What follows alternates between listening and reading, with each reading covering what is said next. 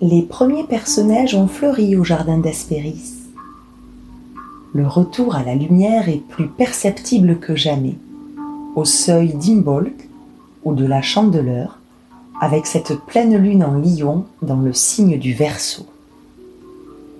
En effet, le Verseau, qui aura son épisode consacré lors de la nouvelle lune dans ce signe le 11 février prochain, est le dernier signe d'air et non des moindres. Il porte en lui un grand souffle d'originalité novatrice dans ses idées, dans ses projets. Il est doté d'une forte créativité. Il est appelé le grand visionnaire. Il se laisse traverser par le courant des idées inspirantes, innovantes, reliées aux autres, au collectif, à l'altruisme, à la communauté. Nous verrons lors du prochain épisode, par le prisme de la mythologie, combien le signe du Verseau est intimement lié à celui qui verse l'eau, combien dans son aspect fluide et éthéré, c'est le plus fulgurant des signes d'air, tout comme le personnage grec de Ganymède, qui lui est rattaché, apporta dans l'Olympe plus qu'un courant d'air frais. Il fut apparenté à la tornade, à l'air chaud, au souffle tiède du tonnerre, apanage de Zeus. Par l'histoire reliant le dieu des dieux au jeune Ganymède, à la beauté fascinante, nous verrons combien il a fait parler de lui et combien leur histoire a créé de sacrées étincelles, animés tous deux par le feu de la passion. Je ne vous en dis pas plus, mais déjà, nous apercevons que le lien mythologique entre le signe du Verseau et celui du lion, tous deux porteurs de lumière, est intimement cristallisé autour de Zeus, dieu de la foudre, des éclairs et du tonnerre. Mais pourquoi établir ce lien entre la lumière et le feu d'une part, et le Verseau, le lion et Zeus d'autre part C'est bien le feu qui les relie. La passion enflammée de Zeus envers Ganymède, les chansons de l'Olympe, le verseur d'eau, de vin et de nectar lors des banquets des dieux le feu de la rage destructrice d'Héraclès, demi-dieu, fils de Zeus, mais aussi le feu qui le dévorera à la fin de sa vie. Le feu du lion, cet animal solaire à la crinière rayonnante, à la prestance irradiante, tout comme Héraclès, un être fougueux, audacieux, qui impose le respect, enflammé de passion, animé d'un feu intérieur puissant. Héraclès rayonne sur les jeunes de son époque, pour qui il est l'emblème du courage et de la pugnacité comme de la combativité. Il est leur idole, leur modèle, leur super-héros. Superman, Batman, Spider-Man sont autant d'avatars d'Héraclès autant de personnages dotés de super pouvoirs au service du bien.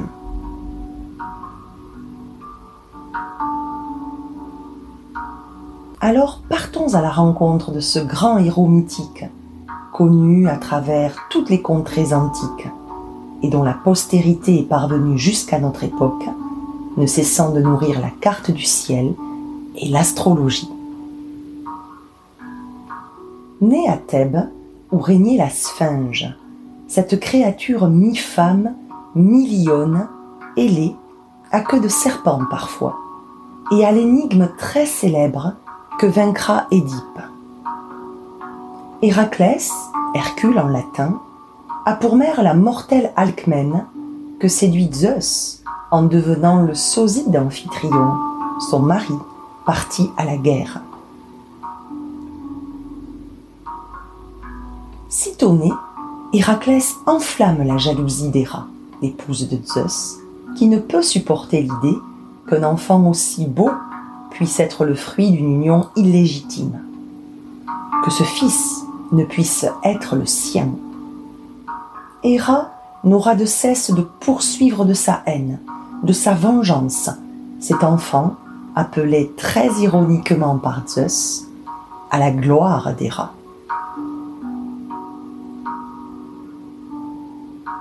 La déesse consacrera sa vie à cette vengeance. Ce sera son carburant, le leitmotiv de sa vie. Elle envoie deux pitons dans le berceau du tout jeune Héraclès pour le tuer.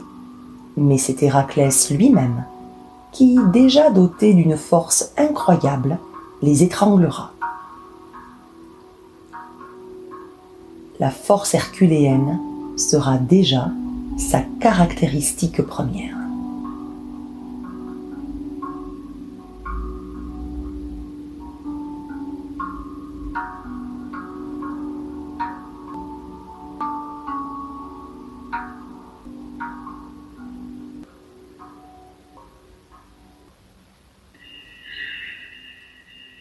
Fougueux adolescent, il apprend à conduire un char, à jouer de la lyre et à tirer à l'arc le roi de Thèbes lui donne la main de sa fille Mégara, avec qui il aura plusieurs enfants. Mais Héra ne s'est pas détournée de son objectif. Elle envoie une folie meurtrière à Héraclès, qui tue de ses propres mains sa femme et ses enfants qu'il aimait tant. Après avoir retrouvé sa lucidité, accablé, désespéré, il se rend à Delphes consulter l'oracle de la. Il doit se mettre au service de son cousin Eurysthée et pour expier son crime, il accomplira douze travaux hors normes. Mais Héra, une fois de plus, se tient aux côtés d'Eurysthée, qui lui est entièrement dévoué. Et le premier de ces gigantesques travaux est de tuer le lion de Némée, qui terrifie les habitants de la région d'Argolide et qui dévaste les troupeaux. Le lion dans la culture antique tient une place importante dans le bestiaire grec. Il est toujours présent dans le calendrier grec, aux côtés du cheval, du chien, du taureau, du serpent, du scorpion, et tous ces animaux se retrouvent dans la galerie des bêtes monstrueuses que Héraclès doit affronter et combattre. Le lion est présent dans la vie du héros depuis sa naissance dans la ville de Thèbes. Et là, il doit parvenir à terrasser cette bête gigantesque qu'on disait née de Typhon ou de la chimère. Selon d'autres, Sélénée, la déesse de la pleine lune, aurait frissonné d'horreur en le mettant au monde, et elle l'aurait laissé tomber sur la terre, aux alentours de Némée, tout près d'une caverne à double entrée. Enfin, d'autres sources racontent que selon l'ardent désir d'Héra, Sélénée aurait créé le lion de l'écume de la mer, et la messagère Iris l'attacha à sa ceinture et l'emporta dans les montagnes de Némée. Héraclès, après avoir repéré le fauve, tira de nombreuses flèches qui rebondirent sur sa peau épaisse que rien n'entamait, ni le fer, ni le bronze ni la pierre. Alors Héraclès décide de se rapprocher de sa cible et d'utiliser son épée, qui finit par se plier sans même blesser le lion. Finalement, le héros brandit sa massue en bois d'olivier et assène un grand coup sur la gueule du lion, qui secoue sa tête avant de rentrer dans sa tanière.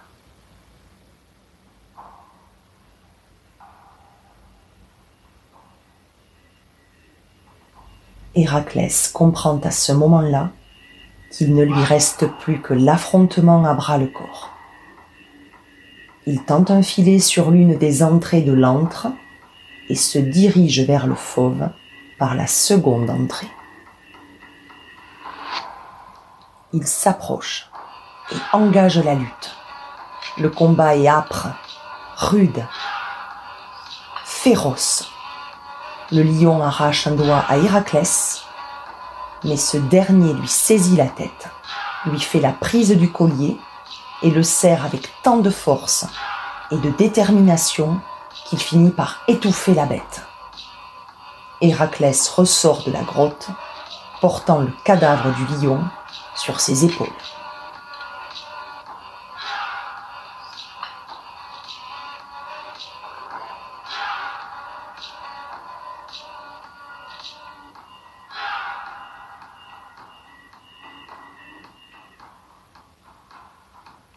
Le héros, après avoir bien envisagé la situation, a l'idée de se servir des griffes tranchantes du fauve, comme d'un rasoir, pour enlever la peau du corps du lion et s'en revêtir, comme une armure invulnérable et impénétrable. La tête du lion, qu'il porte comme un trophée, devient son casque. De nombreuses céramiques et sculptures le représentent avec ses attributs la peau devient la léonte, et c'est de ce radical grec, puis latin, que sont issus les prénoms et les mots, avec le radical léo. Léo, Léon, Léonard, Léopard entre lion et panthère, Léonin qui rappelle le lion et en attribue tous les avantages, qui fait la part du lion à quelqu'un. Héraclès, en souvenir de cette victoire, fonde les Jeux de Némée, jeux sportifs plus modestes que ceux d'Olympie, mais qui faisaient partie des quatre jeux les plus réputés de Grèce.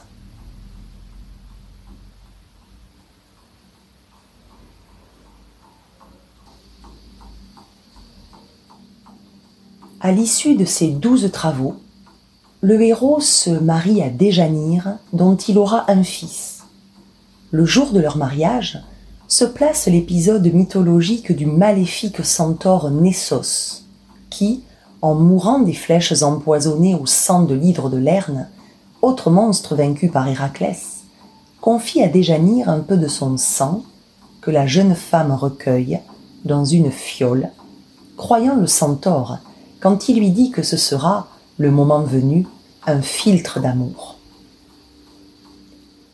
Plusieurs années s'écoulent et Héraclès s'éprend de la jeune Iole, délaissant Déjanire. C'est alors que la jeune femme pense à utiliser la fiole, précieusement conservée durant toutes ces années. Elle mélange le sang du centaure à d'autres ingrédients et en imprègne une tunique qu'elle fait envoyer à Héraclès le jour de son remariage avec la toute jeune Iole. ce jour-là, fut le dernier d'Héraclès, qui revêtit la tunique et, se rapprochant du feu allumé pour l'occasion du mariage comme le voulait la tradition antique, se retrouva au cœur du feu. Sa tunique s'enflamma et lui-même mourut dans d'atroces souffrances, consumé par le feu dévorant. Certains textes le font mourir dans les bras de sa jeune épouse elle-même agonisant dans les flammes. La naïveté ou la culpabilité de Déjanire est au cœur des controverses, encore aujourd'hui, lors des études menées sur le sujet des femmes criminelles dans la Grèce antique.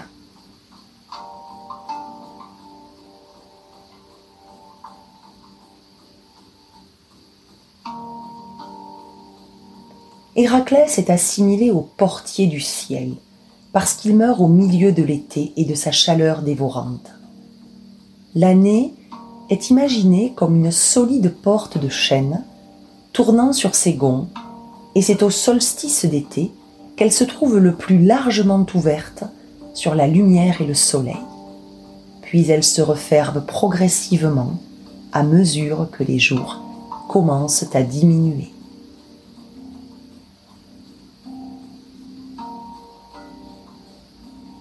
nous saisissons alors tout le feu contenu autour d'Héraclès et en lui, toute son association à cet élément. Et chaque mission doit permettre au héros de maîtriser ses pulsions. On a souvent dit d'Héraclès qu'il était le héros par excellence. l'homme des missions impossibles, dévoué à l'humanité pour la sauver. Il est porteur de civilisation, sauveur de l'humanité, et programmé pour cela dès sa naissance. C'est sa mission de vie. En combattant tous ces monstres effroyables, en les mettant hors d'état de nuire, Héraclès remet en ordre le cosmos, le monde, l'assainissant de son chaos, de sa violence primitive. Il restaure l'ordre harmonieux. Chacune de ces prouesses a une portée universelle, mais aussi personnelle. Chaque étape des douze travaux a une vocation purificatrice afin de dissoudre, d'alchimiser, de transformer ses propres vices, ses pulsions. En tuant le lion à main nue, dans la grotte, dans ce face-à-face entre deux êtres solaires et charismatiques, Héraclès a tué la férocité contenue en lui.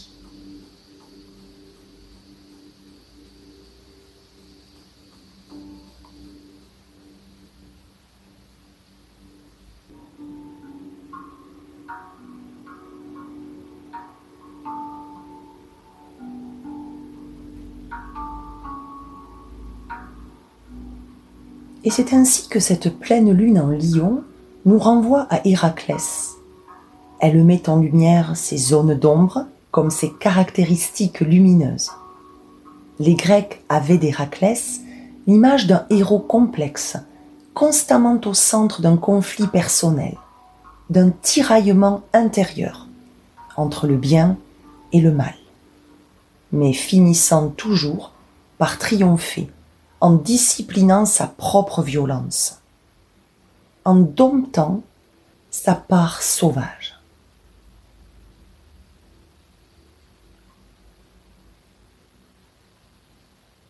L'exploit contre le lion est le début d'une initiation qui mène le héros sur le chemin de sa rencontre avec lui-même, avec son lui plus authentique, son vrai lui il tue sa férocité en terrassant le lion. Il dissout certaines zones d'ombre par le pouvoir purificateur de l'eau, en affrontant l'hydre de Lerne. Il endurcit son âme en faisant preuve de patience pour capturer la biche de Sérigny, jusqu'aux trois derniers travaux, où il fait route vers la lumière, sa mise en lumière. En capturant les bœufs de Gérion, il honore le soleil car les bœufs appartenaient à Hélios. Les pommes d'or du jardin des Hespérides le rapprochent d'un flamboyant coucher de soleil.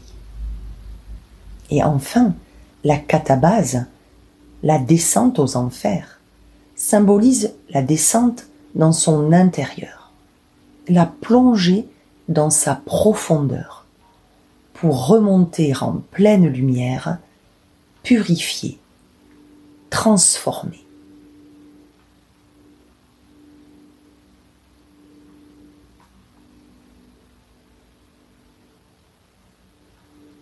Grâce à sa force morale, grâce à ses exploits au service du collectif, qu'il accomplit toujours avec loyauté et intégrité, il ose prendre sa place et apprend à ne pas faire pour autant ombrage à ceux qui l'entourent.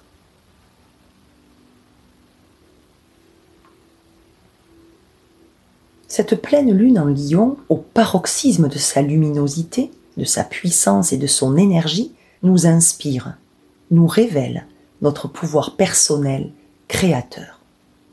Elle nous incite à oser rêver grand dans cette période lunaire propice aux projets épanouissants, mais elle nous met aussi en garde contre la colère, l'impulsivité, l'agressivité, l'arrogance, afin de ne pas tomber dans l'excès d'être au centre, mais de façon trop tyrannique. La mythologie délivre à mes yeux ce message. Tout comme Héraclès, sachons nous révéler dans notre authenticité. Trouvons notre place et osons rayonner, mais avec ce juste équilibre entre l'enthousiasme enflammé et le rayonnement auprès des autres sans écraser quiconque.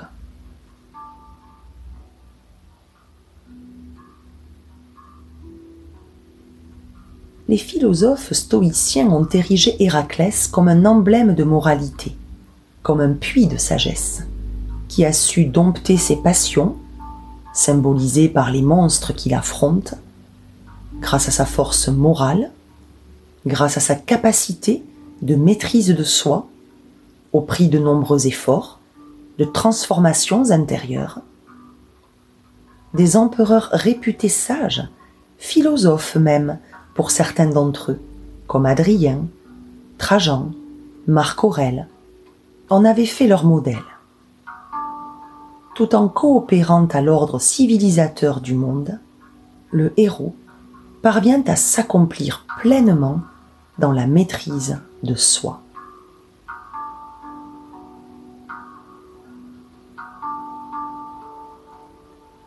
Héraclès, on le voit, a pris toute sa place dans la mythologie dès cet épisode très célèbre de son cycle, au point de faire partie intégrante de cette carte du ciel, de cette uranographie si chère aux anciens le héros rayonne sur le collectif qui voit en lui le symbole de la force et du courage, insufflant un esprit de conquête en se donnant tous les atouts pour parvenir à sa mission. Il n'agit pas de façon sournoise ni détournée, il affronte, de face, debout, les dangers comme ses peurs. Il fait face à lui-même, avec courage, endurance et détermination.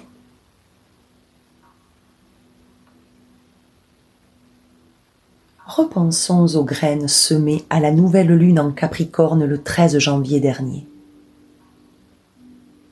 Repensons à l'endurance de cette chèvre gravissant pas à pas et avec prudence la montagne. Et repensons à l'énergie ainsi qu'aux bienfaits de la corne d'abondance. Et avec cette pleine lune en lion, mettons en lumière nos atouts, notre force, nos projets, et laissons-nous traverser par l'enthousiasme, la créativité, pour nous diriger vers l'accomplissement de ce qui nous tient à cœur, sans perdre de vue le juste équilibre. Osons cette mise en lumière, transportée par l'énergie innovante et très inspirante du Verseau et de son corollaire grec Ganymède. Acceptons ce qu'il nous propose de visionnaire, d'inspirant et d'exaltant.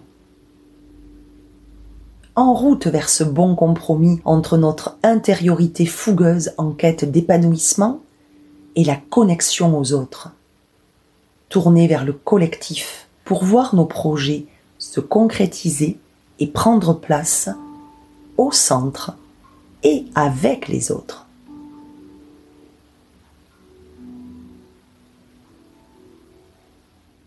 Héraclès s'est lancé dans une entreprise individuelle de grande envergure, s'est mis en lumière, a trouvé sa lumière et a canalisé son feu intérieur, sa fougue, et en même temps il a œuvré pour le collectif, car ses actions ont rejailli sur les autres, leur ont apporté des solutions comme d'innombrables sources d'inspiration.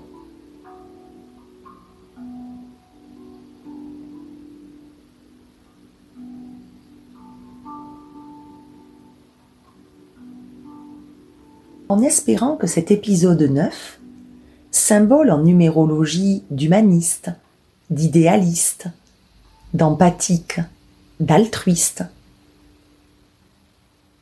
Le neuf, tourné vers le collectif, marquant la fin d'un cycle, associé à l'ermite du tarot. En espérant que cet épisode 9 ouvre des voies de réflexion, qu'il permette d'y puiser de l'inspiration pour nous-mêmes comme pour nos projets, nos rêves, et qu'il nous accompagne dans cette phase lunaire jusqu'au 11 février prochain. Je vous souhaite le meilleur lors de cette lunaison. Je vous remercie pour votre fidélité et pour votre présence. Et je vous donne rendez-vous au Jardin d'Espéris le 11 février pour l'épisode 10 à l'occasion de la nouvelle lune dans le signe du Verseau où Ganymède nous en apprendra un peu plus sur cette ère du grand visionnaire qui s'ouvre à nous. À très bientôt!